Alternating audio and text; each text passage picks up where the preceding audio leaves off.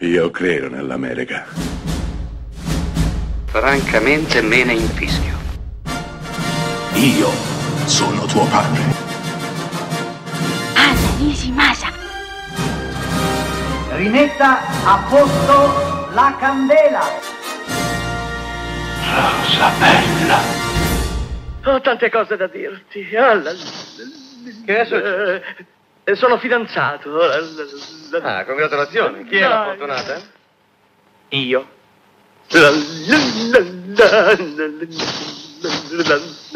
Cosa? Osgood mi ha chiesto la mano. Pensiamo di sposarci a giugno. Ma sei diventato pazzo, non puoi sposare Osgood. Troppo vecchio per me. E Jerry, non dici mica sul serio per caso. E perché no? Si è già sposato sette o otto volte. La, la, la. Ma tu sei un uomo, perché un uomo dovrebbe voler sposare un altro uomo? Per sistemarsi. La, la, la, la. Ah, Jerry, è meglio che ti sarai e tu non stai Ma la smetti di trattarmi come un lattante, non sono uno stupido. Lo so che c'è una difficoltà. Ah, ecco, direi anch'io. Sua madre ci serve il suo consenso, ma non mi preoccupo perché io non fumo. La, la, la, la, la, la, la, la. Jerry, c'è un'altra difficoltà. Eh, Quale, quale, quale? Hai Ah, pensato alla luna di miele? Ah sì, ne abbiamo già discusso. Eh, lui vuole andare in riviera, ma io insisto per le cascate del Niagara. Sì, lo so, sono monotono, sono un disco rotto, però anche oggi parliamo di un film di Billy Wilder. Sì, perché io trovo che i film di Billy Wilder siano una porta perfetta per entrare nel mondo del cinema del passato. Sono commedie talmente belle, talmente riuscite, talmente rutilanti, che è impossibile uscirne indenni, non uscirne conquistati. E quindi, perché no? Io provo a proporveli pervicacemente, insistendo sempre di più. Beh, oggi tocca al film celeberrimo, a quello che probabilmente eh, lo, lo ha consegnato eh, all'infinito. Parlo ovviamente di A qualcuno piace caldo del 1959 con un tris di attori allucinante, a partire da, da Marilyn Monroe, la fragilissima Marilyn Monroe, ma poi c'è anche Jack Lemmon e Tony Curtis, due, due garanzie. La storia è, è splendida, è splendida. Due, due jazzisti, un contrabbassista e un sassofonista assistono ai loro al massacro del giorno di San Valentino. Siamo a Chicago. La mafia colpisce in un garage e i nostri devono fuggire perché sono dei testimoni scomodi e non sanno come fare, anche perché sono senza il becco di un quattrino. Quindi decidono di prendere un ingaggio un po' particolare. Si travestiranno da donne e si uniranno a un'allegra orchestrina che sta andando a svernare in quel della Florida, in un hotel abitato, frequentato da miliardari, per cercare di stare sotto traccia e non farsi vedere per un po' a Chicago. Tutto bene, direte voi, se non che all'interno dell'allegra orchestrina c'è Marilyn Monroe, zucchero, che suona l'ukulele.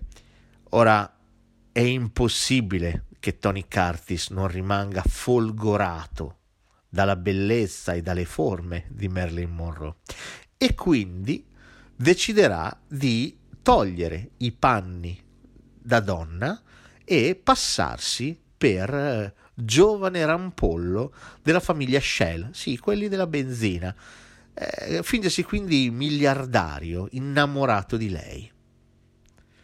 Beh, il film è questo, non solo, non solo questo, perché anche Jack Lemmon avrà, avrà il suo bel da fare, perché riceverà la sua bella proposta di matrimonio da, dall'ormai attempato Osgood, il quale, il quale lo desidera più di tutto, ad ogni costo lo desidera, e addirittura i due arriveranno a fidanzarsi in un non senso, un cortocircuito spettacolare, bellissimo.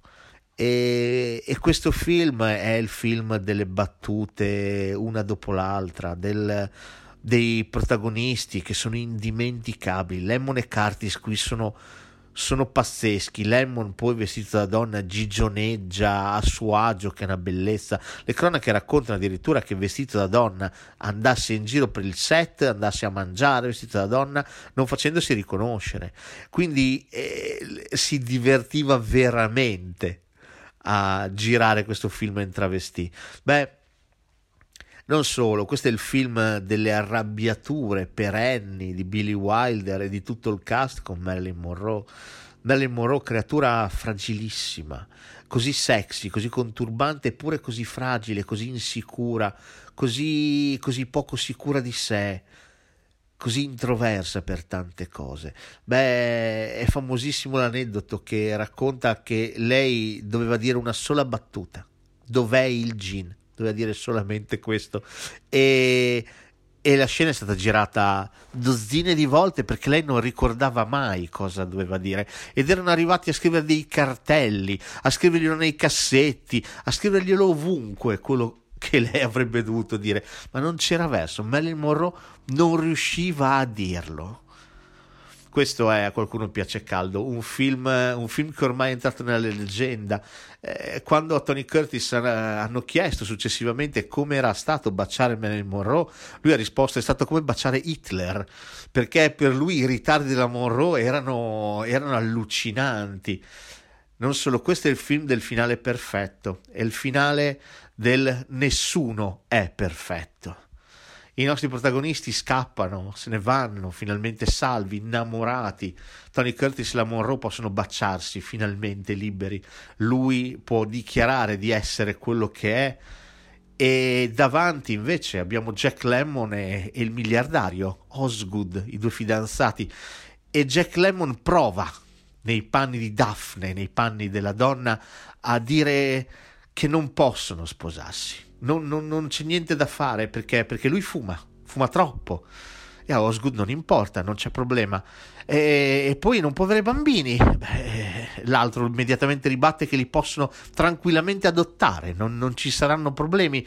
E poi ha vissuto, lui ha vissuto parecchi anni con un sassofonista. No, non c'è problema, ti perdono, le risponde Osgood. A questo punto, a questo punto Jack Lemmon, infastidito, esasperato, si toglie la parrucca bionda, lo guarda e dice: Ma non capisci proprio niente, sono un uomo. E Osgood ribatte semplicemente: Beh, nessuno è perfetto. Ecco, questo finale nel 1959 risulta avanti centinaia di anni. Io immagino che un film simile uscisse oggi, qualcuno avrebbe da storcere il naso, da obiettare.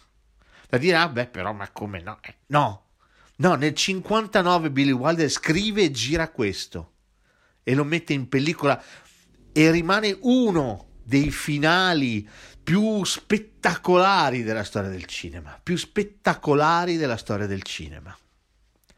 Nessuno è perfetto tranne forse questo film. I wanna be loved by you, just you, nobody else but you. I wanna be loved by you alone,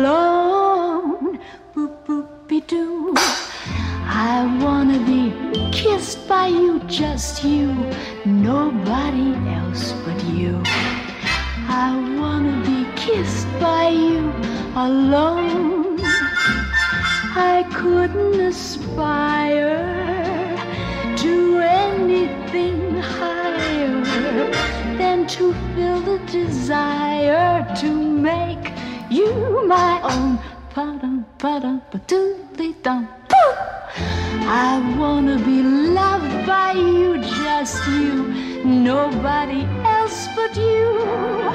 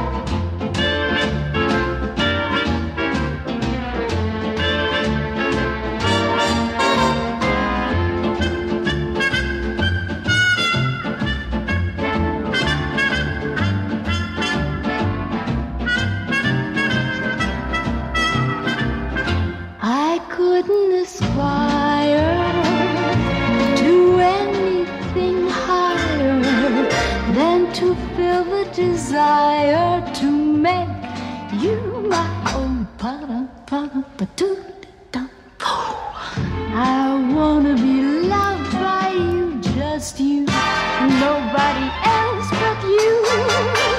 I wanna be loved by you.